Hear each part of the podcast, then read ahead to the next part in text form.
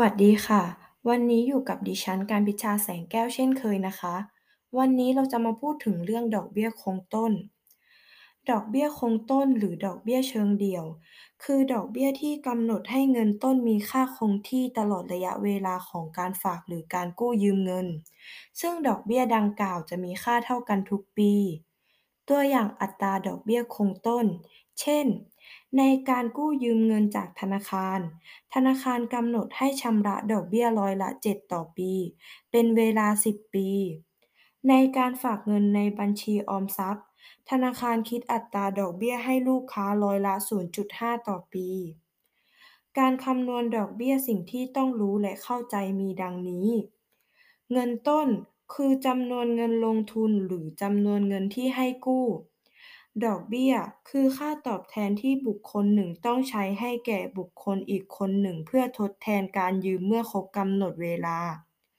เงินรวม คือจำนวนเงินต้นรวมกับดอกเบี้ย การคำนวณดอกเบี้ยสามารถคำนวณได้ดังนี้ ดอกเบี้ยเท่ากับเงินต้น คูณอัตราดอกเบี้ย คูณระยะเวลาในการกู้เงิน จะได้ว่า I เท่ากับ PRT โดยที่ P คือเงินต้น S คือเงินรวม T คือเวลาในการกู้ยืม R คืออัตราดอกเบี้ยต่อปี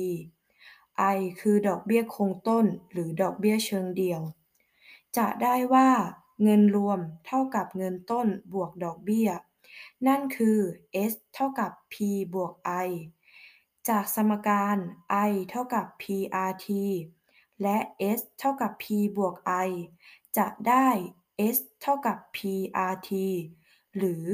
S เท่ากับ P คูณ 1 บวก RT ในการคำนวณดอกเบี้ยคงต้น มีข้อสังเกตที่ควรทราบดังนี้ ค่า R เป็นอัตราดอกเบี้ยร้อยละ ดังนั้นการแทนค่าในสูตรจะต้องหารด้วย 100 เสมอ เช่น ถ้ากำหนดว่าอัตราดอกเบี้ยคือ 15% ก็จะแทนค่าเป็น 15 ส่วน 100 หรือ 0.15 ค่ะ แล้วสำหรับ episode ต่อไป รายการดอกเบี้ยจะพูดถึงอะไรต่อนั้น ต้องติดตามชม episode ต่อไป สำหรับวันนี้ สวัสดีค่ะ